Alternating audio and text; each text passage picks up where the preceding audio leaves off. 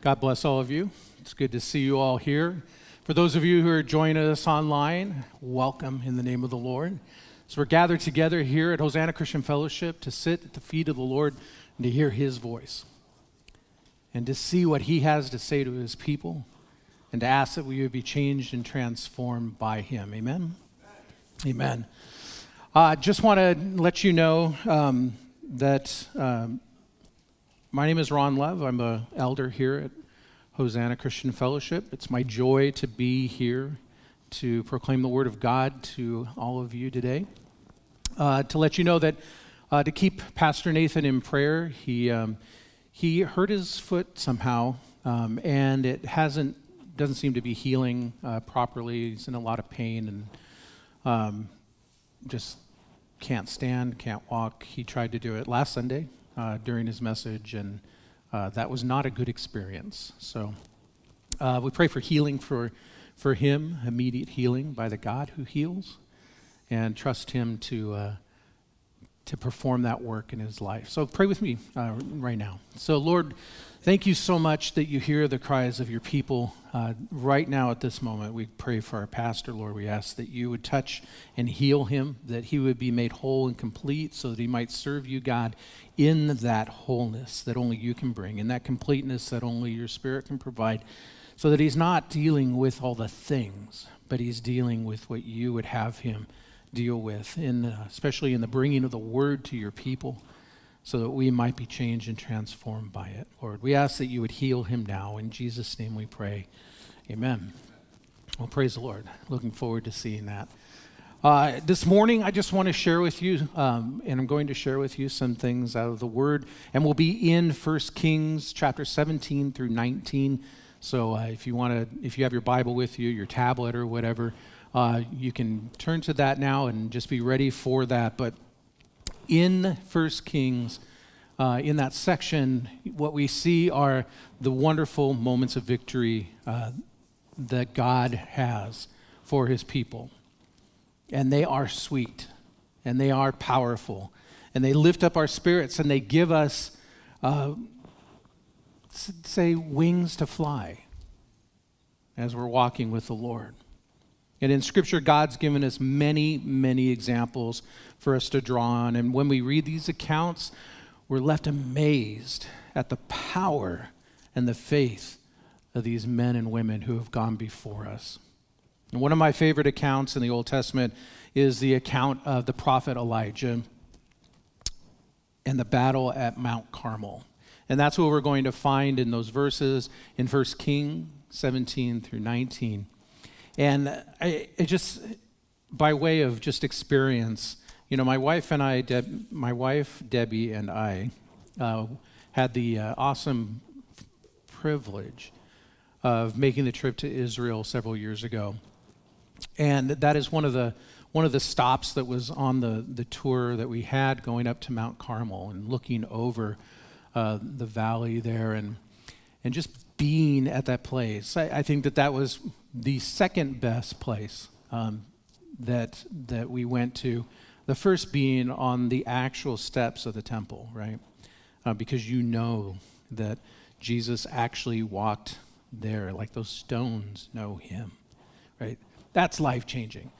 But being up on, on the mount, Mount Carmel, it's kind of the same experience because we kind of look and we say, hey, miraculous things happened here, life changing things, and the power of God was here. And, you know, you just, you just are waiting for the earth to, to reverberate, right, with that power. And, and, uh, and as you read the scripture when you're there on the mountain, you recount the story, it's like so many other places in Israel, everything just comes alive because you're there, right? And it just means so much more uh, to you. So if the Lord ever gives you that opportunity, sees it, just just go. You know, he he holds you in his hand. Don't worry about anything else, right? Um, but that's that's the feeling that that I certainly got when I when I was there. That's the feeling that I get now when I go back and I reread the account of of Elijah. The story in First Kings um, that specific story of what happened on Mount Carmel uh, is in chapter 18. We'll be, we'll be going through that as well. Uh, but let me just sum up that story for you, right? So, At this time in Elijah's uh, ministry as a prophet, uh, he basically comes to this point where he's like, enough is enough. The people need to decide are they going to serve God or are they going to serve Baal? Right? And so he calls uh, for the prophets of Baal to come to the mountaintop and they're going to have a battle royale. It's like, this is it. We're going to, we're get, we have to figure this out now. And so he puts this test to the prophets and himself. And what it, is, it entails is building an altar, having a sacrifice, putting the wood there, but they can't light it on fire. They have to call to their God, and whose ever God causes fire to fall down and consume the sacrifice, that is the God who will be followed, right? And so they go through it, and the prophets of, of Baal, they just, they, nothing happens, of course, right? That God, and non God, is silent. But Elijah gets up there, and not only does he have no fire, but he tells him to pour water all over everything three times. The thing is flooded, drenched, but it doesn't matter. He prays to God and he asks the Lord to show who he is, and the fire falls down and consumes not only the sacrifice, but the wood, the stone, and the dust and the water. And there's nothing, nothing left. The Lord is God. is an awesome story, right? I mean, you see the mighty work of God on display through the prophet Elijah. And I would say that this is definitely what we talk about today when we're talking about a mountaintop experience, right? Mountaintop experience is when everything is just going right and you know that you're there, you and the Lord, and it's just a beautiful time and and there's usually victories that have happened and and just a sweet sweet time of of kind of resting in that it is a wonderful time with the lord no doubt. And that's what the story would be if you stopped reading right there. It would be that kind of mountaintop experience. But we know better than that right? Things never stop right there. There's always more with the Lord. More that He wants to teach you, more that He wants to instruct you in, more that He wants to do so that you are drawn closer to Him in, his, in your understanding of Him. And so that story continues. God always wants more for us than just the sweet manna. And I believe that He intends more for us as we look beyond the typical view of what we would call a mountaintop experience.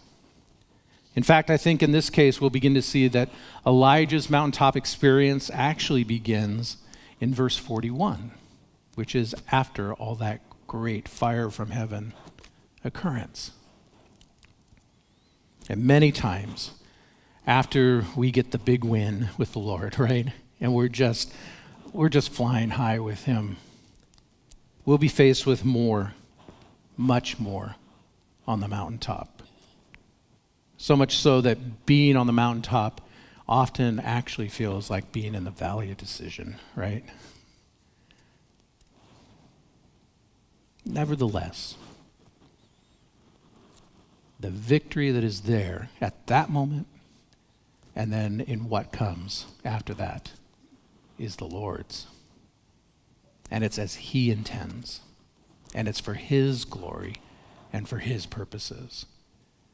And I believe that's what we can see and will see as we go through the ministry of Elijah and we see what has happened in those chapters 17 through 19. So I'm excited about that. I'm excited to get into that with each and every one of you and those who are joining us online. But before we do that, we have to do the thing that is most important when the body of Christ comes together, and that is to get our eyes off ourselves and to put our eyes firmly on Jesus. And one way that we do that is through prayer. Another way that we do that is through worship as the corporate body of Christ. And so I invite you to do both with me now. We're going to pray to the Lord to see what He has for His people and ask that this time would be set apart, set us apart and sanctified. And then we're going to come together before the throne of God and lift up His name, for He is worthy. Amen. Amen. Let's pray. Father God, we thank you for this morning. We thank you for this time that you have given us to be gathered together as a body of Christ. That body of Christ, whether here in the room or worldwide online, it is your body. And this is the time that you have ordained for your body to be in lockstep together to hear your word, to come to lift up our prayers and our petitions to you, and to come and to sit at your feet, and raise our hands in praise and worship and adoration to you, the only one who is worthy, to speak your sweet name and of your wondrous, wondrous works, to worship you in song and expression. For you alone are holy, and you alone are worthy. Lord God, fill us with your spirit as we begin. Get our eyes off of us and let our eyes be firmly on you. Thank you, Lord. And it's in Jesus' name we pray. Amen. Well, welcome again. It's good to be in the house of the Lord with all of you this morning as we open up the Word of God and we see what He has for us today. And, and as uh, I said in, in the intro, we're going to be going over the passage of Scripture in 1 Kings chapter 17, 18, and 19. And this section of scripture deals with the story of the prophet Elijah and, and the work that God uh, did in and through him um, at the beginning and, and middle part of his, of his ministry. And um, what I see in that part, as I said, is really just the description of what we would call a mountaintop experience. But not just the experience that, that we all have in our head about the, the beauty and glory and just peace and wonderful sweetness of the time, but the mountaintop experience expanded, right? And so I want to go through and I want to talk about that. The chapter 18 talks about specifically that episode on Mount Carmel uh, with the prophet Elijah. Um, but I want to take a look at everything that we know about Elijah up until that point because like we always go back and we get context when we when we read the scripture it's it's just as important to go back and know who you're talking about right? And so i want to do that with you. And you know there's a ton of information on on elijah so i'm just going to say buckle up. We're going to try to get through this as quickly as possible you know but um, are you ready? All right here we go. So we find the the history of Elijah in chapter 17. So we find out these things about Elijah. So, number one, we find out what his name is. His name is Elijah, and the name Elijah means Yahweh is my God, right? The next thing that we find out about Elijah is that he was a Tishbite, okay? And the next thing that we find out about Elijah is he was, uh, he was of the settlers of Gilead, okay? And then, and then, um,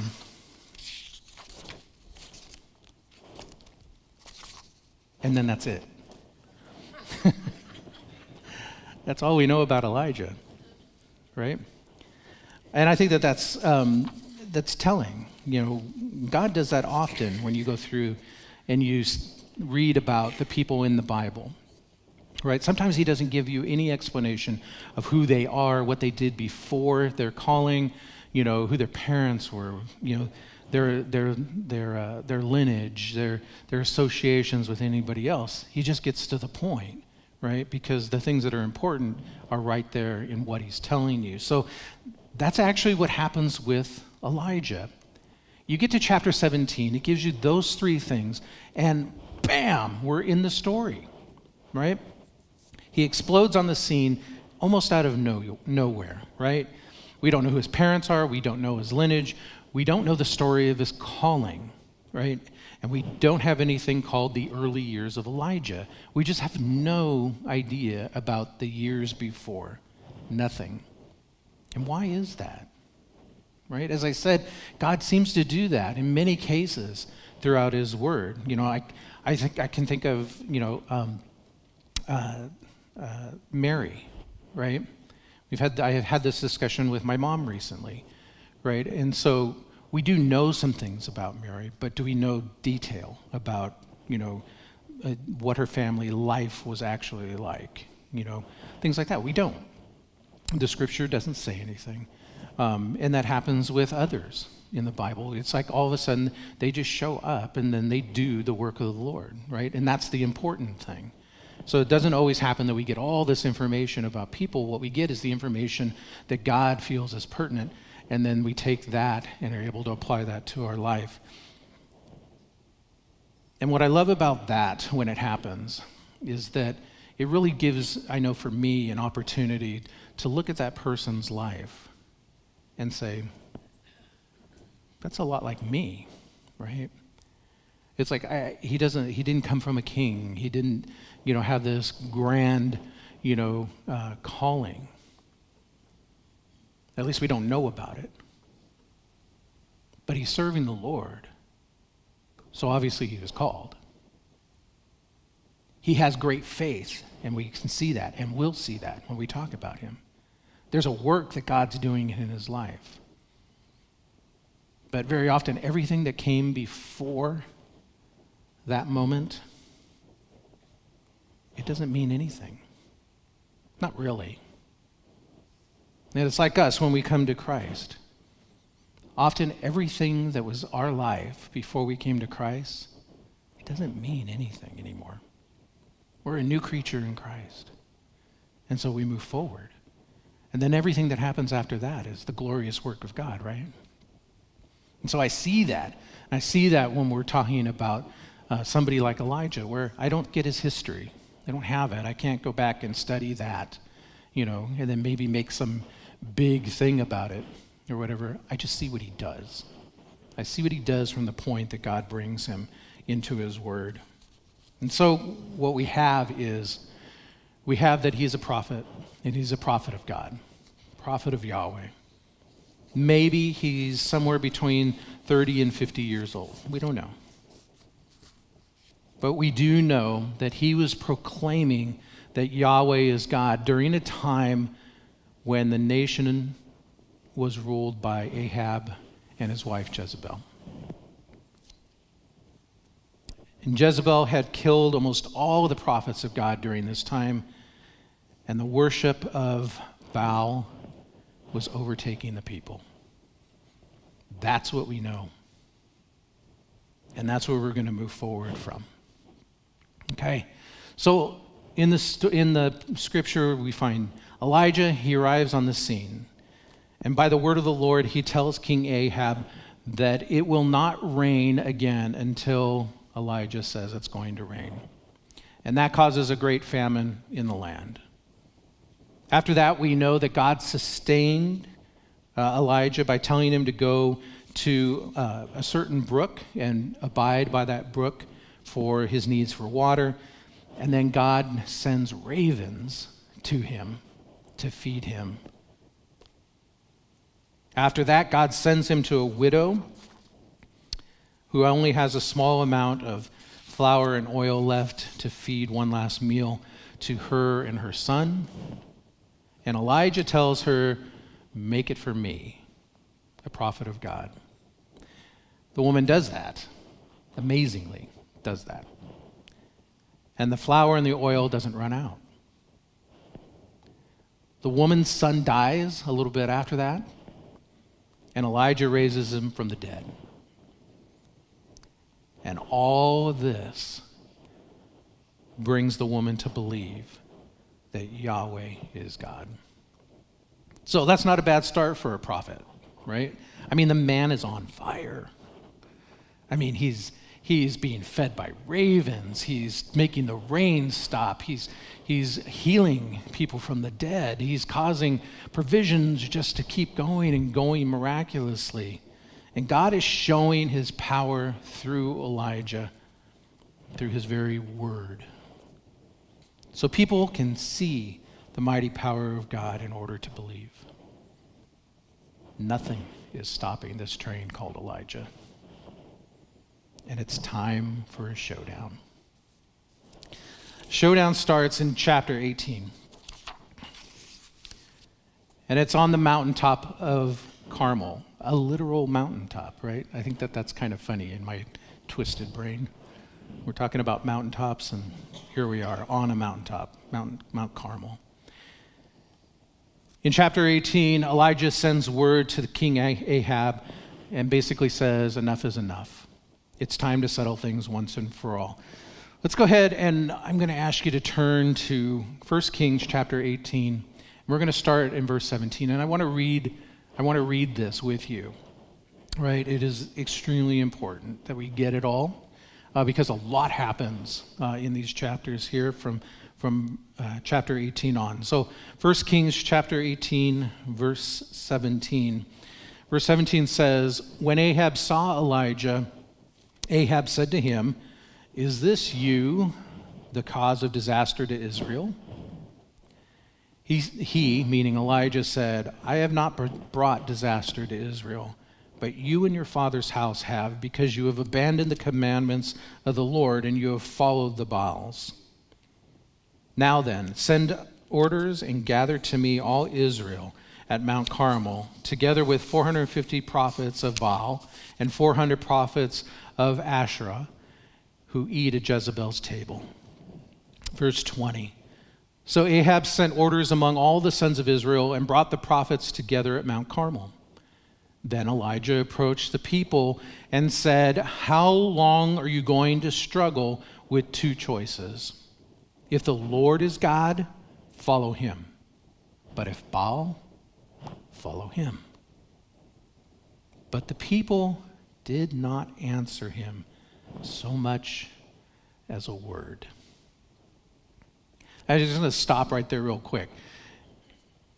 This is a huge challenge that Elijah is bringing before the prophets of Baal, bringing before the king, but ultimately bringing before the people. And what he's saying, choose. Don't stand here in the middle pretending like you don't know. Choose. If God is God, serve him. If Baal proves that he's God, serve him. But enough of this straddling both sides. As it says also in Scripture, choose for you this day whom you will serve. That's the gauntlet that Elijah is throwing down to the people. And the people have no answer. Nothing. It's dead silence. And I find that not so not so surprising, right?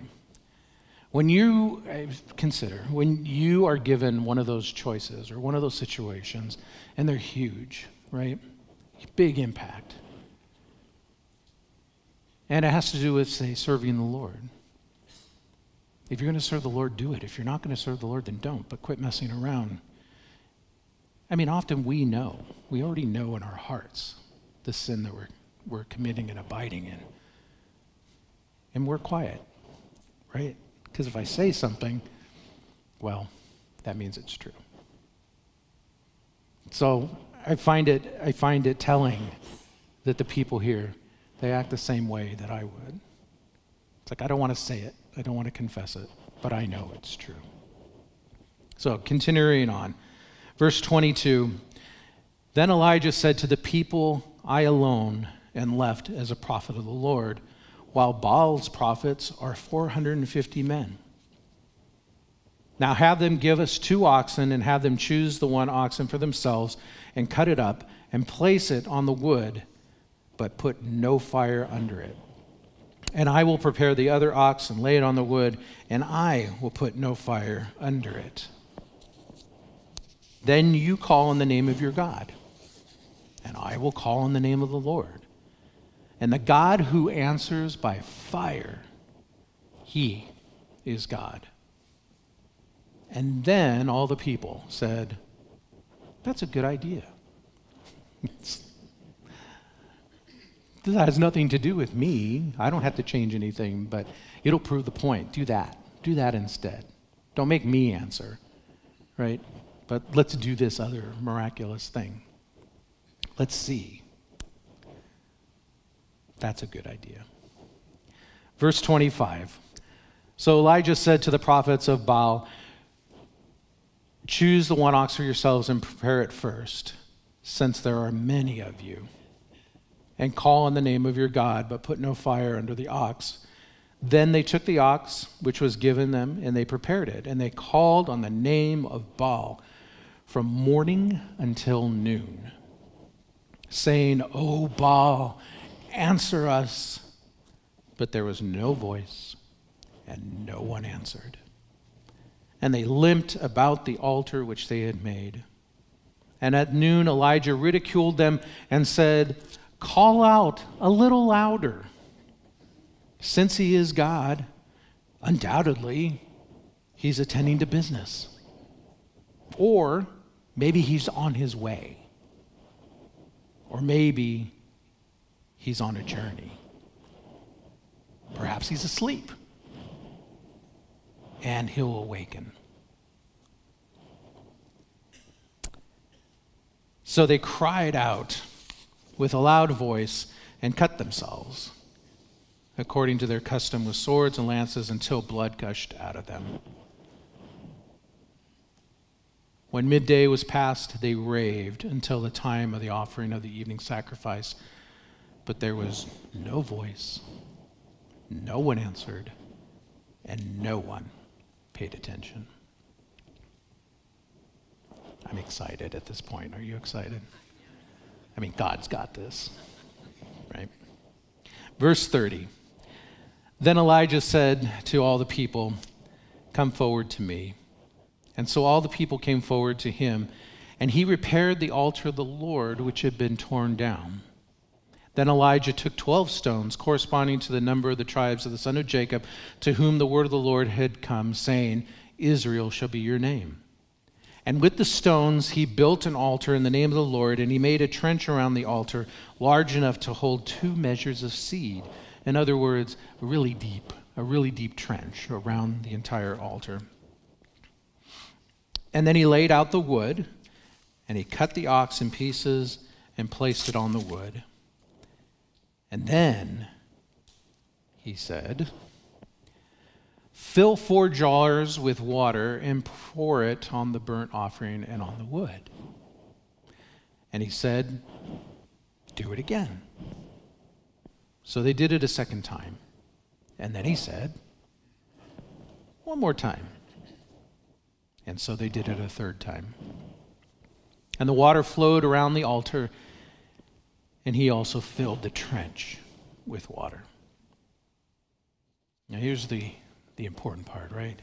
Verse 36 Then at the time of the offering of the eating sacrifice, Elijah the prophet approached and said, Lord, God of Abraham and Isaac and Israel, today let it be known that you are God in Israel, and that I am your servant, and that I have done all these things at your word. Answer me, Lord, answer me, so that this people may know that you, Lord, are God, and that you have turned their heart back. Then the fire of the Lord fell and consumed the burnt offering, and the wood, and the stones, and the dust, and it licked up the water that was in the trench. And when all the people saw this, they fell to their faces, and they said, The Lord, He is God the Lord, He is God. And then Elijah said to them, Seize the prophets of Baal. Do not let one of them escape. And so they seized them, and Elijah brought them down to the brook Kishon and slaughtered them there. Verse 41. Now Elijah said to Ahab, Go up, eat, and drink, for there is a sound of the roar of heavy shower. How cool is that? It's God and Elijah calling down fire, smiting the enemies of the Lord.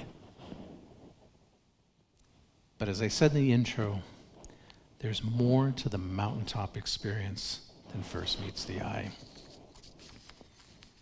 I think it's at this point, verse 41, that we kind of see the first glimpse of the humanity, of the weakness, of the crack in Elijah's armor. And we see that in verse 22, that first crack. Verse 22 says, Then Elijah said to the people, I alone am left as a prophet of the Lord, while Baal's prophets are 450 men. That's an interesting statement for Elijah to make. So, we already talked about how, yes, Jezebel, the wife of King Ahab, had killed almost all the prophets of God. That is true. But Elijah's statement isn't wholly accurate.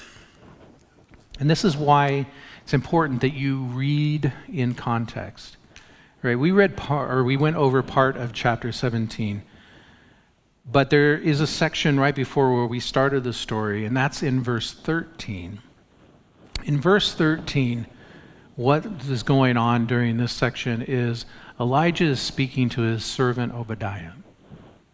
And what he's actually doing is he's telling, giving Obadiah instructions. And those instructions are go to King Ahab and tell him enough is enough. We got to we got to settle this. Have the prophets of Baal come. This is what it actually says in verse 17. I mean, sorry, chapter 17, verse 13. And this is Elijah's servant Obadiah speaking. And it says, Has it not been reported to my master what I did when Jezebel killed the prophets of the Lord? That I hid a hundred prophets of the Lord by fifties in a cave and provided them with bread and water. Was, was Elijah the last prophet? The only prophet? No. First crack. The second crack in Elijah's armor is seen in his actions immediately following the proclamation to Ahab in verse 41 of chapter 18. And that is where Elijah says, There is a roar of heavy shadow, of heavy shadow. Sorry, of heavy shower. Immediately after those words, this is what we see in verse 42. So continue with me. Chapter 18, verse 42. It says So Ahab went up to eat and drink, but Elijah went up to the top of Carmel, and he bent down to the earth and put his face between his knees. And he said to his servant, Go up now, look, at, look towards the sea. And so he went up and looked. But he said, There is nothing. And yet Elijah said, Go back. And he told them to do this seven times to go look and see if there was anything.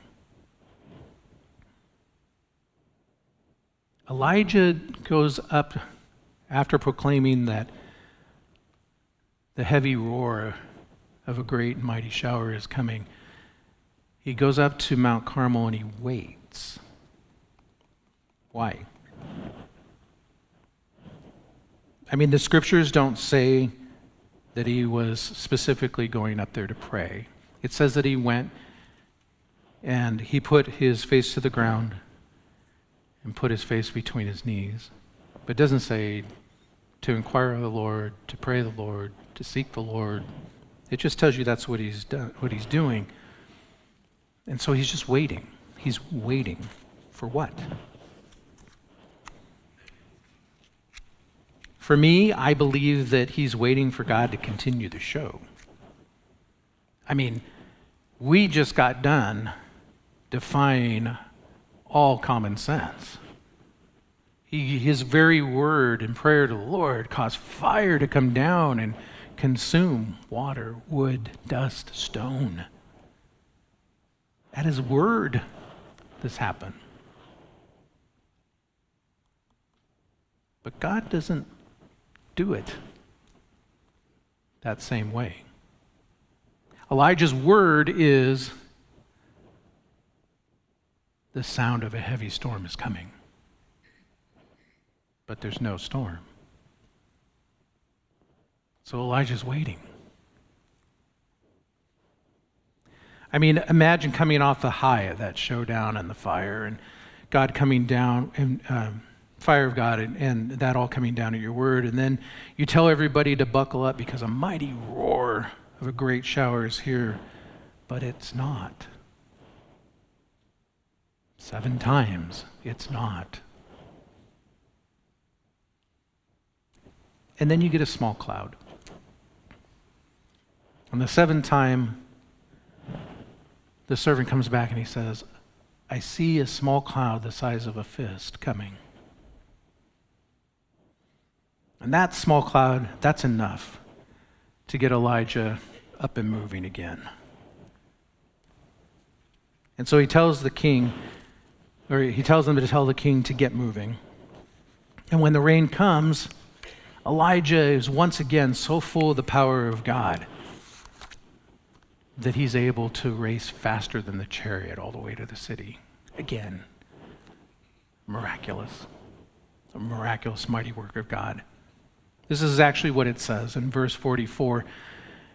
And when the servant returned the seventh time, he said, Behold, a cloud as small as a person's hand is coming up from the sea. And Elijah says, Go up, say to Ahab, harness your chariot horses and go down so that the heavy shower does not stop you. Meanwhile, the sky became dark, and the clouds and wind came up, and there was a heavy shower. And Ahab rode and went to Jezreel. Then the hand of the Lord was on Elijah, and he belted his cloak around his waist and outran Ahab to Jezreel. And so, once again, we end the victorious mountaintop experience, but we end it not girding up, preparing for the mighty shower to end the drought, but we end it with a bit of doubt and waiting, looking for clouds before moving. Why? I mean, was he second guessing the work of the Lord? I mean, he had just seen miracles. I mean, just seen miracles happen. And no, no small miracle. And on that, fire from heaven was on top of all the other miracles God had done to bring him to that point. Again, providing food where there was no food, stopping the rain by his very word, raising somebody from the dead, having provisions when there was none. Miracle after miracle after miracle after miracle. And one last thing he proclaims, he stops and waits instead of saying it and then doing the action that should follow, which would be girding up, getting ready, and going. Was he second guessing God? Or was he doubting his own ability to hear God? Like, did I hear you right? I mean, I know I said those words, but I don't see no clouds. I'm not hearing the mighty wind or anything uh, I think I'll wait.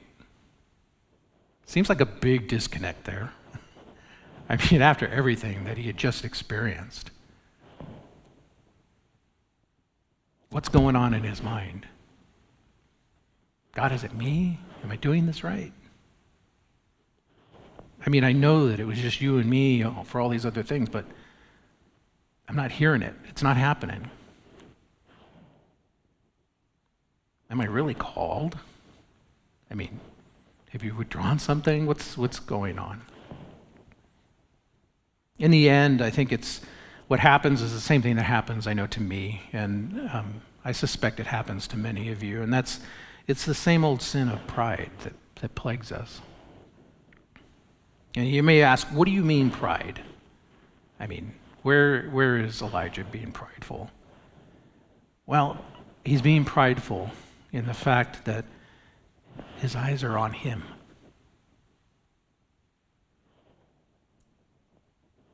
It's what's, what's going on here with me.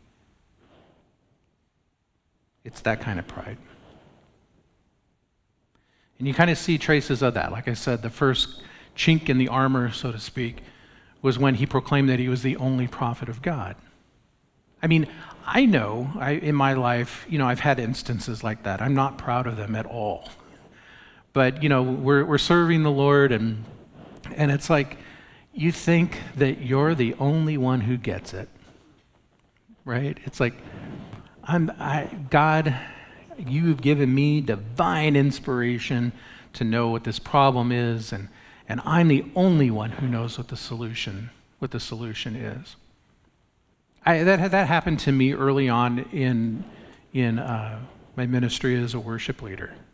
Right? I look back at that time and I am embarrassed. I mean, just embarrassed. Yeah, at that moment, I, I, I knew how we were supposed to worship as a church. I was right, right?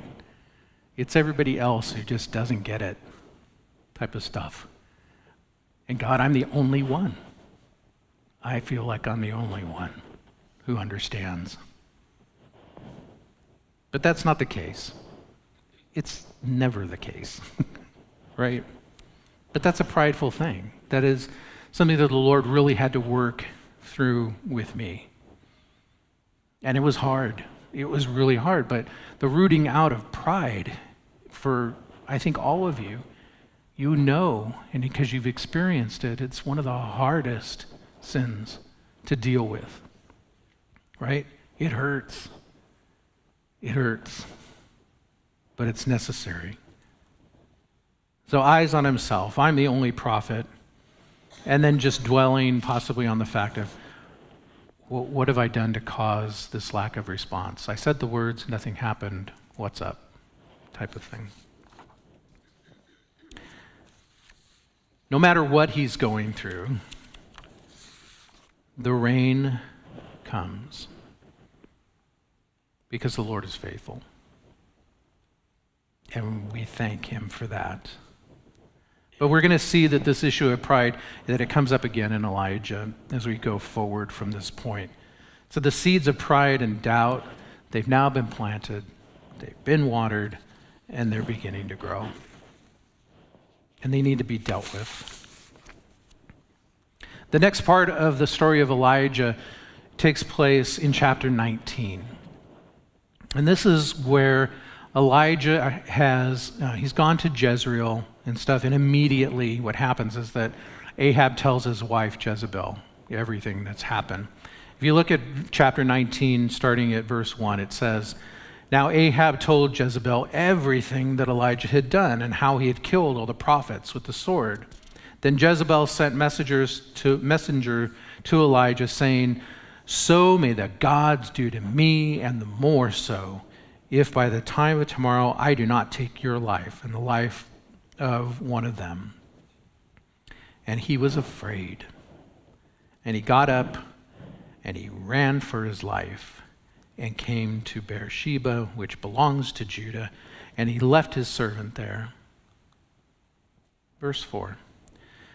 But he himself went a day's journey into the wilderness and came and sat down under a broom tree, and he asked for himself to die. And he said, Enough! Now, Lord, take my life, for I am no better than my father's. Then he laid down, fell asleep under the broom tree. But behold, there was an angel touching him and he said to him, Arise and eat.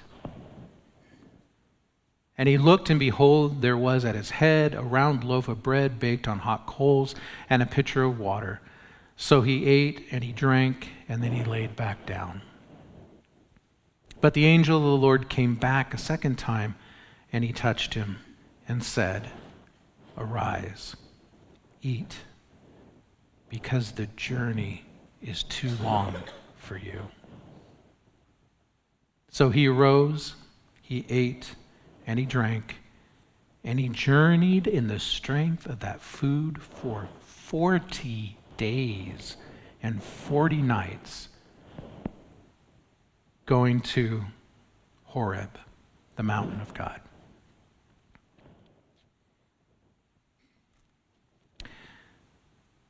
What we see in chapter 19 there at the beginning is that the blooms from those uh, from uh, Elijah's first mountaintop decisions they start to appear. In verse 3, you see fear. Jezebel has told him, I'm coming for you, and I'm coming to kill you. In verse 4, we see his despair. Uh, he takes off running. And verse 5 through 8, we get a look at the resulting depression that falls upon Elijah. I mean, is this the same man that, that we have been reading about? I, it's just, to me, it, it almost doesn't make sense. We, we have to be talking about somebody else. Again, I know I keep saying it, but the very fire of the Lord fell at his word. I mean, and that it wasn't just just I say just that. It wasn't just that, but it, he was there. He saw it, right? The power of God, in the presence of the power of God, multiplied on top of the fact that God was working through him and did it at his word. Same with all the other things that happened before. He lived it, it happened to him, it happened through him, it happened as part of his ministry and his walk. But the same things that happened to Elijah, they're the same things that happen to us. God can do miraculous things in our life, but how many times do you find yourself in a place of doubt or despair after that? And I think that the reasons are very similar we get our eyes off of Jesus. We're not looking at him. We're not thinking about what he has just done anymore. All we're thinking about is our circumstance, the things that are happening to me right now, the things that could happen to me right now. Elijah is a man. I think we forget about that sometimes. Right? I mean, and I mean, who wouldn't? I mean, obviously, there is something extremely special about the relationship between God and Elijah. I mean, he didn't die after all. At the end of his ministry, God took him up to heaven in a chariot. We believe that he's one of the witnesses at the end that we'll be talking about in the book of Revelation who comes back to be a witness here on earth. The guy is pretty special, right? But he's just a man also. And he has the same doubts. And he goes through the same issues that we do that can lead to depression, despair, the same weaknesses. I am thankful to be able to read about that. Yeah, if we glorify everybody and the great mighty works that they do and forget their humanity, you know, the, you can set up an unrealistic expectation, right? But that's not what God wants you to do. Yes, He wants you to aspire to follow their example. Because in the stories that God gives us throughout the Bible, yes, people faced hardships, they faced persecutions, they faced all of this, but the the story of it all is what God did in and through that and where He ultimately took them. Right? But if we have this weird conception that, that, well, he was the mighty prophet of God, nothing could touch him and he had no problems and all that, I could never aspire to be like that. No one can. The reason that the Lord gives us this history is so that we can look and we can learn from it. Not only can we learn from it, but we can relate to it and we can see ourselves in and through this. The things that Elijah went through are things that we go through all the time. And the remedy for it is going to be the same. And that's the Lord. So here we are, and we see all this. And in this particular part of the story, yes, Elijah is going through it. He's, he's asking the Lord to just, just end it. I, I'm done. I'm tired. I can't continue.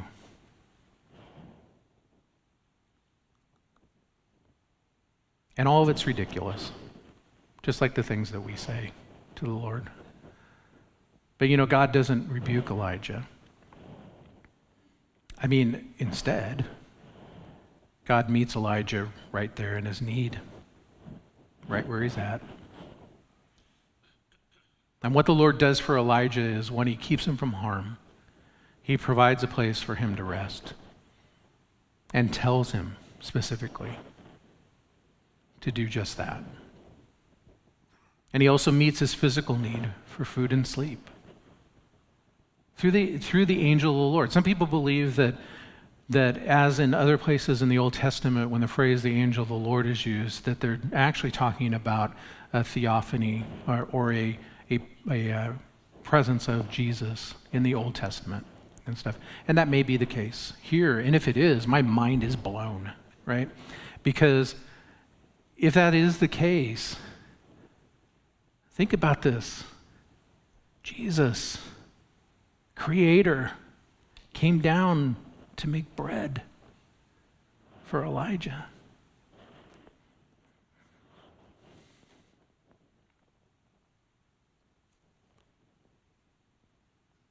And that is true for you.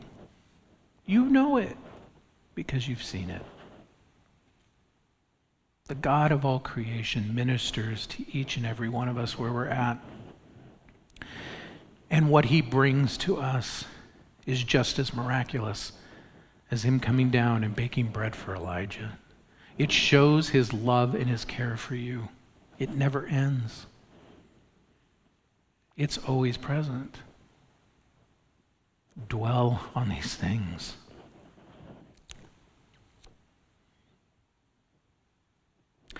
The one thing that I find, and it's just a brief point of interest, and you can chase this rabbit trail if you'd like, but it's the phrase that, that the angel of the Lord uses in verse 7.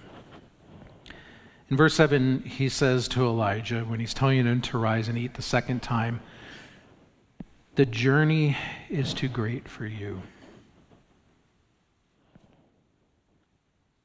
What journey is he speaking of? I mean, this one just kind of leapt out at me personally, you know. Um, and I think the last time that I was able to share with you, we talked about, you know, stuff that had happened in the last year uh, in my own life, you know, and all of that, you know, can be put in context of a journey that the Lord has uh, for me. And the simple fact of the matter is, is that the journeys that the Lord has me on are too great for me. They're too great for me in my own spirit. That's the point. it's all Him. It's Him sustaining us, it's Him lifting us up, it's His provision, it's His work, not ours. That's the journey. But chase that one. See what the Lord says to you, right? All right we come to the next part. And the next part is 1 Kings 19, verses 9 through 18. And this is the second mountaintop experience. So it's a twofer, right? You got one on Mount Carmel, and now you're going to get one about Mount Horeb. Mount Horeb is also called the mountain of the Lord. I find that very interesting as well in the context of the story, but you can chase that one on your own, okay?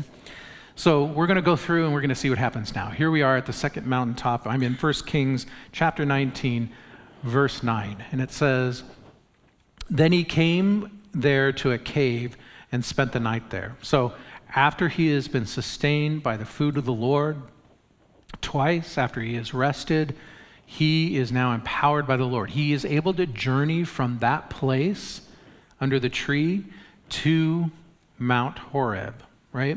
Okay, it, he went through that experience of going to Mount Horeb, that journey.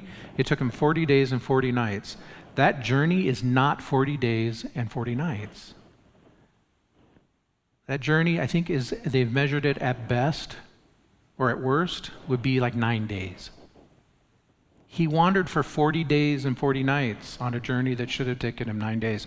If that does not speak to you and me about how journeys with the Lord go because of us, then I don't know what does. Right? God's very clear. He's like, point A, point B, this should take you two days. Okay, two years later, right? We're still going through it. God is patient, God is kind. He gave Elijah everything that he needed, not for a nine day journey. He gave him what he needed for the 40 days and 40 nights. God is good. God understands. He understands our weaknesses. And he provided for it because, yes, all that was part of the journey as well. So it takes him that long. He finally gets to this cave at Mount Horeb. And like I said, verse 9 he came to a cave, cave, he spent the night there. And behold, the word of the Lord came to Elijah, and the Lord said to him, What are you doing here, Elijah? Okay, this is not what I want to hear if I'm Elijah, right? I've just gone through this long journey and all that, and the first thing that God says to him is, What are you doing here? Right? It's like, well, what do you mean, what am I doing here? I mean, we just spent 40 days and 40 nights journeying here. It's a weird question, but it's a question that has to be asked. God knows exactly why he's there, but he wants Elijah to say it, right? So Elijah answers in verse 10, and he says, I have been very zealous for the Lord, the God of armies. For the sons of Israel have abandoned your covenant, torn down your altars, and killed your prophets with the sword. I, oh, I and I alone am left. Hmm. And they have sought to take my life. Still living in that delusion. 40 days later, 40 days of being miraculously, miraculously sustained, and then 100 things that God did before.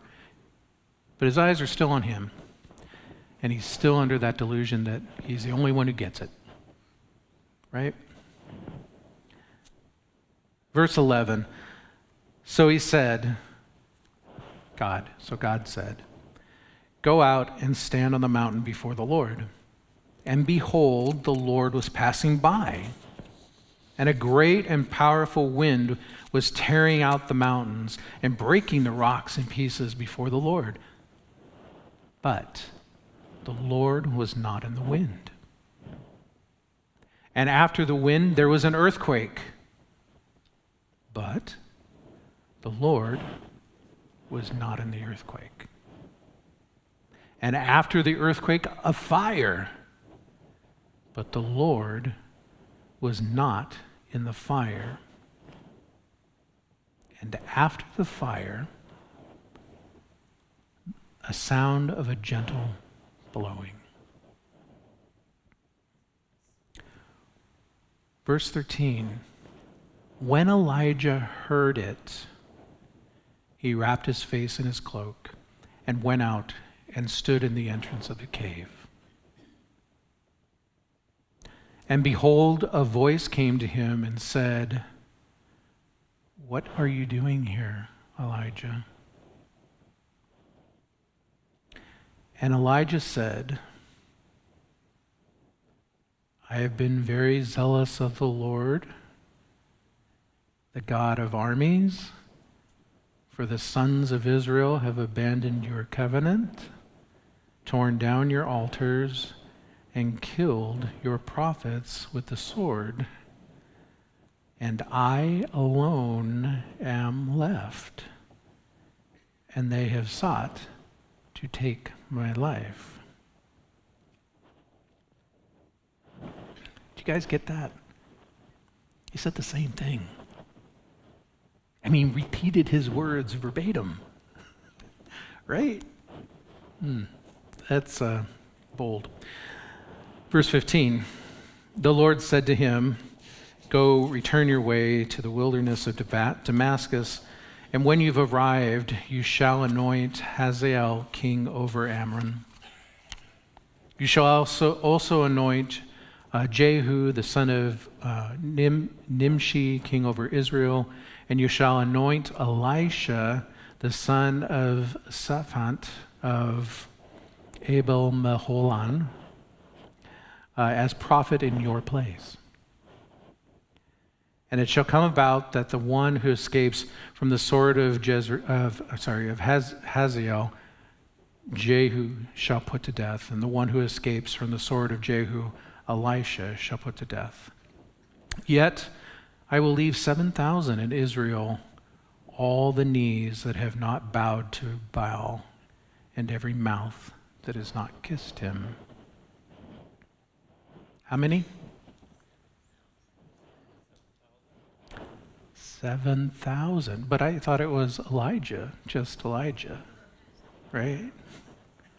No. 7,000. Look, I, I cannot comprehend how loving and kind God Almighty is. Here is a prophet of God who has experienced the awesome power of God over and over and over again, and yet he is full of fear, he is full of doubt, he is full of despair, and all that is couched in self and couched in pride. But God does not rebuke Elijah as he comes to the mountain of God. Instead, he asks him, What are you doing here? And Elijah, in his audacity and boldness, doesn't bat an eye. I would love to say, Not me, Lord. I would never answer that way. I would be as Job, putting my hand in front of my mouth to not say a word. Right. Sure, I would. I would be just like Elijah. Oh, woe is me. All this stuff is happening to me. I'm the only one who gets it. I'm the only one who's suffering. I'm going to die. That's where you have me, God. That would be me too. I get it. And Elijah says that not only once, he says it twice. And that would probably be me too. says exactly the same thing. I've been very zealous for the Lord, the God of armies, for the sons of Israel who have abandoned your covenant, torn down your altars, and killed your prophets with the sword, and I alone am left, and they have sought to take my life. In other words, it's just like he's saying, God, I've given my all to you, but nothing has changed. It's just me against the world, and they want me dead. But does it matter what we've done or what we bring to the game? No.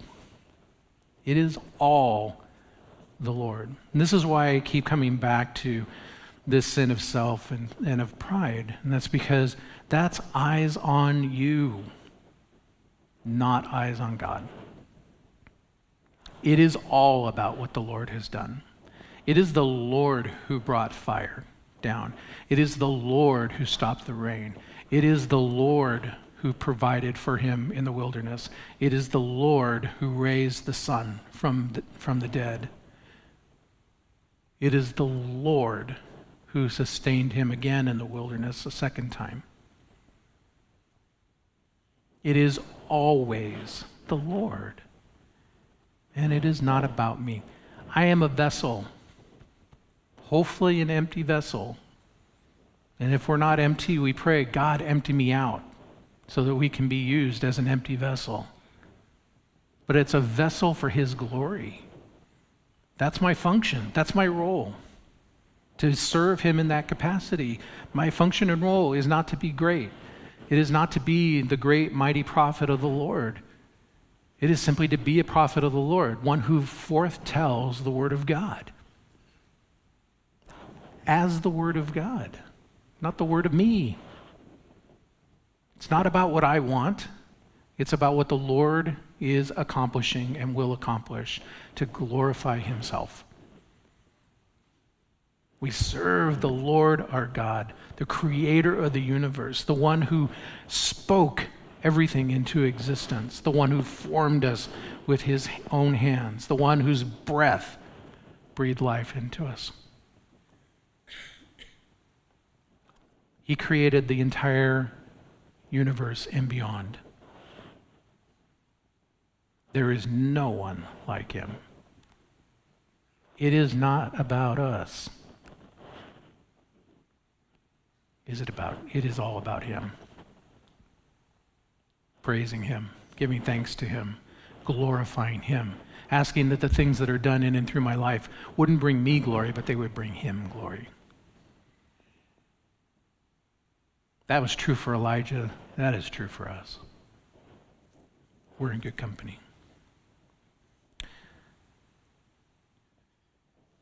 So, in the story, after Elijah gives that excuse to the Lord, that's when God brings this life changing message and lesson to Elijah.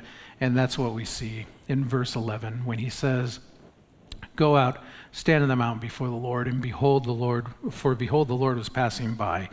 And a great and powerful wind was tearing out the mountains and breaking the rocks in pieces before the Lord, but the Lord was not in the wind. And after the wind, there was an earthquake, but the Lord was not in the earthquake.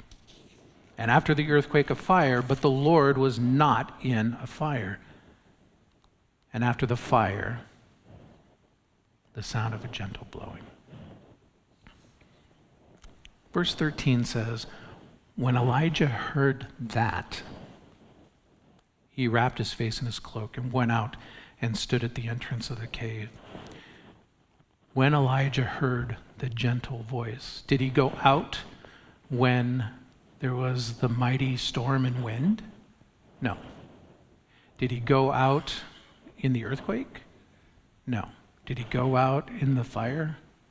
No. When did he hear the Lord? He heard the Lord through the gentle voice. That's when he responded. I think that part of what God is trying to show Elijah is that, yes, I am that God of power. And yes, I do demonstrate that power and make myself known in that so that others will believe I am who I say I am. But Elijah's complaining in his excuse, basically saying the people aren't changing. They haven't changed. We did all that, nothing happened they're the same. They still turn their backs on you. And I think through what God is showing here is that, yes, I am in those things that we did. But when did you hear me? You heard me through my word. The very function of a prophet to speak the word of the Lord. That is when Elijah heard. And I think God is saying that is when my people will hear and change, is when they hear my word.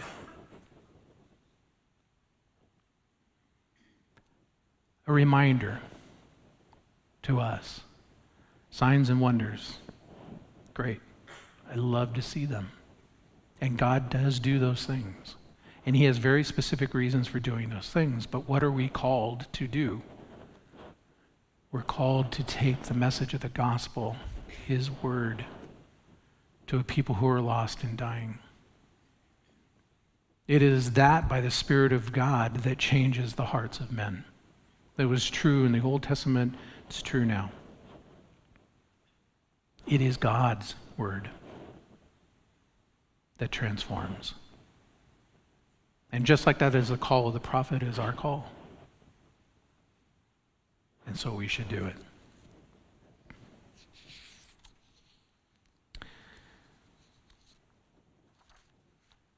So God asks Elijah again. He says, Elijah, after that lesson, he says, Elijah, what are you doing here? And like I said, I love Elijah's response because it shows me that I'm not a numbskull all by myself. Right? He didn't get God's point right then. But instead, he gave the same exact reply to God as before, saying, like, yeah, I get you, God, but you don't get what it's like to be me serving you. But still, God doesn't rebuke him. Instead, in verse 15 through 18, God moves forward with Elijah. In those verses, God gives Elijah instruction for moving off the mountain and for moving forward.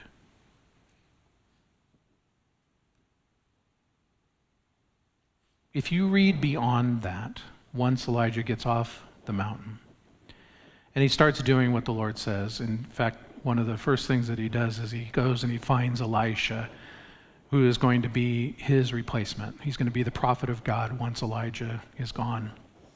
So he calls Elisha to follow him. You do see that. But I think one of the things that you start to pick up on when you read that and then you move forward from there is that this Elijah is not the same Elijah as we started with when he burst onto the scene in, in chapter 17, the man full of fire, right? So while he may not have gotten the lesson, or we don't at least don't get an indication that he got the lesson that God was trying to teach him right at that moment, I think that you do see that he did understand. It becomes much more quiet and does what the Lord tells him to do. He's about the Lord's business after that. I think what you find is that God has changed him forever. When we talked about the journey that the angel said was too great for him, this is why I brought that up, right? The journey generally is never about the immediate thing when it's with the Lord. It's about all the other things that He wants to accomplish in your life beyond that. To a moment of change, a moment of growth, a moment of understanding where you become more usable than you've ever been. And that's what He wants. So, what does this all say? What does this all say to us? You know, each of us, obviously, we face our own mountaintop decisions. And often things start off great with God. You feel His love, His power, you feel His calling. But then what? I mean, what is the next step? What do you do when? What do you do when your eyes move off of God? What do you do when pride causes you to focus on you instead of Him? What do you do when despair and depression creep in? And I would suggest to you that you do the same as what you've just seen, because God is the same yesterday, today, and tomorrow.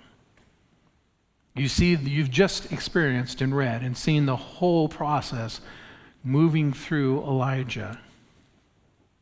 And just like God gave Elijah everything that he needed all the way through his journey to Mount Horeb in chapter 19, he gives you everything you need. For example, the example of Elijah. The very thing that we've been reading and looking at this morning, as well as the other examples that you know in His Word. Thank God that you go to a fellowship that goes through the Word chapter by chapter, verse by verse, because you hear all of these things in the context that they're supposed to be in. You study them, we pick them apart, we figure out what the Lord is trying to say, both to us as a church and then to us individually. The, those stories, the history is there, placed there by God, so that you can see example after example after example of how He works with people and how He will work in you. What was necessary, what was needed, how it was applied. And you can grab hold of that. You look for these for help and instruction and encouragement. And like I said, this is why we study the Word of God. Specifically, I would say you can look towards several of Paul's, the Apostle Paul's admonitions. The first being in 1 Corinthians. If you want to turn there, 1 Corinthians chapter 9, verses 23 through 27. it says, I do all things for the sake of the gospel, so that I may become a fellow partaker of it. Do you not know that those who run in a race all run, but only one receives a prize? Run in such a way that you may win. For everyone who completes the games exercises self control in all things, so they do it to obtain a per- perishable wreath, but we an imperishable. Therefore, I run in such a way as to not run aimlessly. I box in such a way as to avoid hitting air. But I strictly discipline my body to make it a slave so that after I preach to others, I myself will not be disqualified. And then Paul also says in Hebrews, Hebrews 12, verses 1 through 3, he says, Therefore, since we also have such a great cloud of witnesses surrounding us, let's, let's rid ourselves of every obstacle and the sin which so easily entangles us, and let's run with the endurance the race that is set before us, looking only at Jesus, the originator and the perfecter of our faith, who, for the joy set before him, endured the cross, despising the shame, and sat down at the right hand of the throne of God. For consider him who has endured such hostility by sinners against himself, so that you will not grow weary and lose heart. That passage in Hebrews follows the passage that we call the Hall of Faith. If you, when you have time and you're studying after uh, today or after you've heard this message, go back in Hebrews and read about it. And it's what we just said. It recounts the stories and the histories and the people and how they did this and God was there and they were faithful. And they did this and God was there and they were faithful. And they did this. These are the things that you should surround yourself, that it's talking about in Hebrews, surrounding yourself with a cloud of witnesses, right? These people have been through it. They, they went through it. This is what happened. And God has given you their story so that you can see it and be encouraged and be filled with the knowledge and the conviction that God is at work in your life and He will pull you through to the day of completion.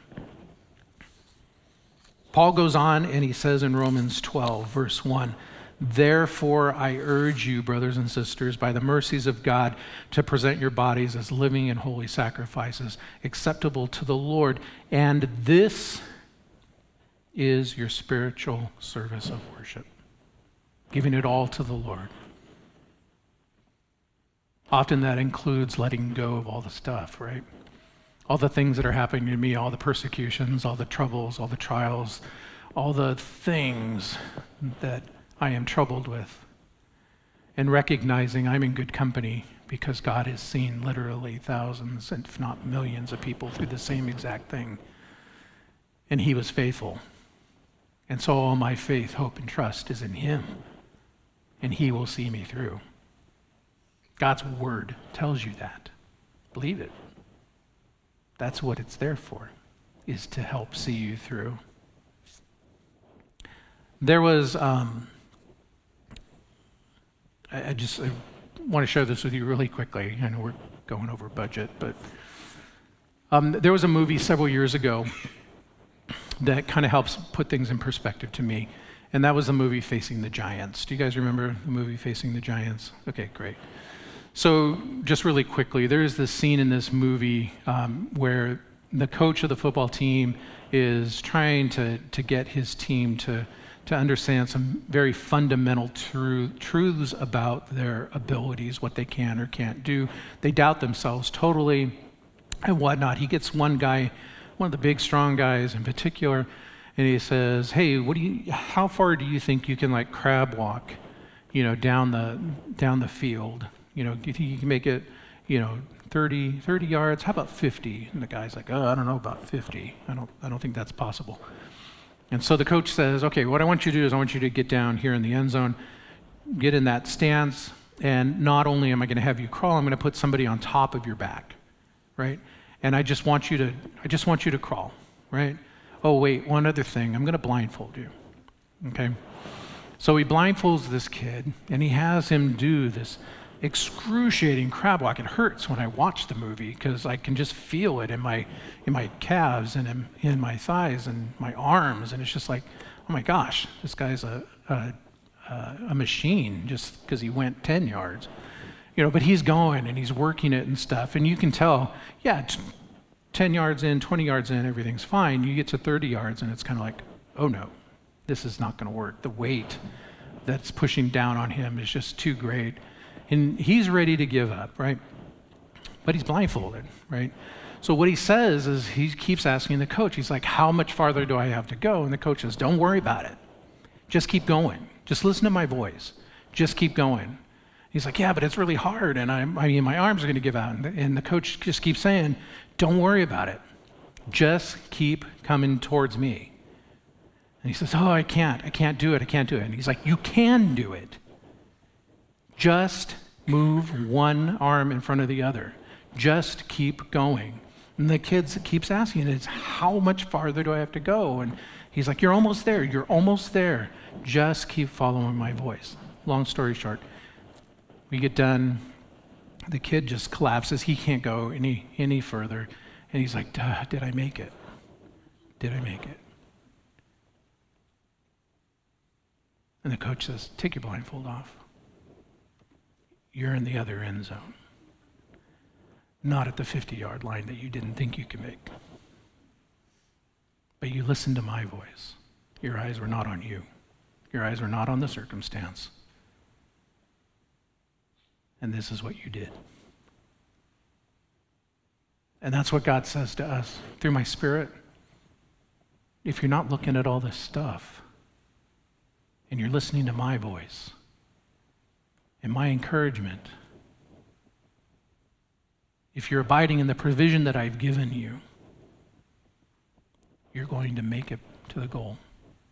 But give it your all. Don't hold back. That's his word to us. That's why he's given us all these examples. So that we can run the race and not hold anything back so that our eyes be firmly fixed on Jesus. And we would run it to win.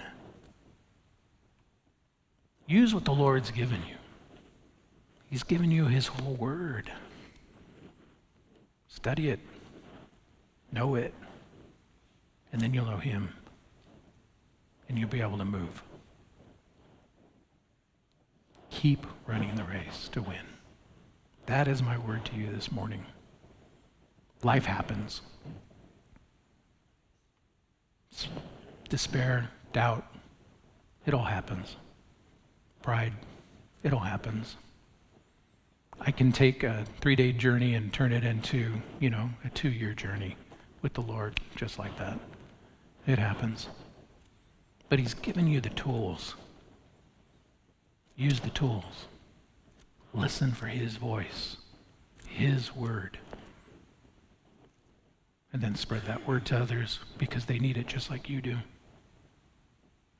Amen? Amen. Let's pray. Father, thank you for the lives of the people in your word that you've given us so that we can see examples of lives lived for you. They're not perfect. But because you are in every life, they are astounding. And we can grab hold of that and we can see what you've done. And because of who you are, then, God, and we know of your faithfulness because we see the evidence of, it in their lives, and we can clearly see the evidence of it in our own lives, that our faith would increase so that we move forward. Not doubting, not doubting you, but moving forward, knowing that it is you who is going to be glorified. God, we thank you. Keep teaching us, Lord. Let us hunger and thirst for your word. Let us hunger and thirst to be transformed by it. And God, let us understand that as we do this and as we surrender ourselves to you, and the life that you've called us to, that we will be set free, wholly and completely, from every shackle, everything that would seek to hold us back from serving you in the fullness of the Spirit of God, and that you will be glorified because of it.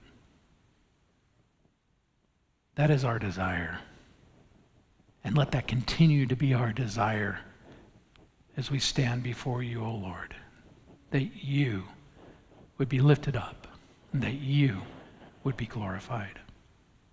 Thank you, Lord. And it's in Jesus' name we pray. Amen. So, in that, let's stand and let's rejoice, for the Lord has set us free. Amen. It is all Him. Live that life that way. God bless you.